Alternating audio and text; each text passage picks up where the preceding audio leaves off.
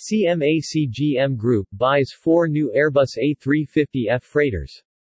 The A350F is based on the world's most modern long-range leader, the A350. The aircraft features a large main deck cargo door and a fuselage length optimized for cargo operations. CMA-CGM Group and Airbus have signed a binding Memorandum of Understanding for the purchase of four A350F freighter aircraft.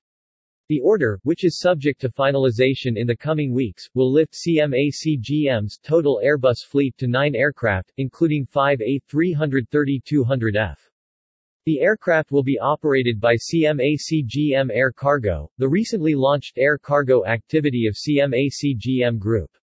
We are proud to welcome CMA-CGM Air Cargo in the group of operators for the A350F and we are equally pleased to support the company's future strategic development, said Christian Scherer, Airbus Chief Commercial Officer and Head of Airbus International. The A350F will fit seamlessly into the carrier's existing fleet of Airbus freighters.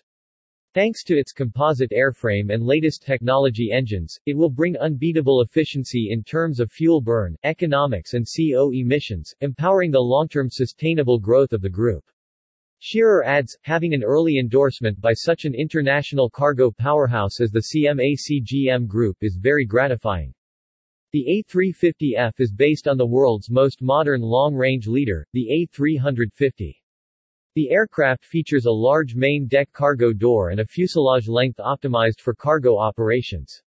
Over 70% of the airframe is made of advanced materials resulting in a 30 t lighter takeoff weight, generating an at least 20% lower fuel burn over its current closest competitor.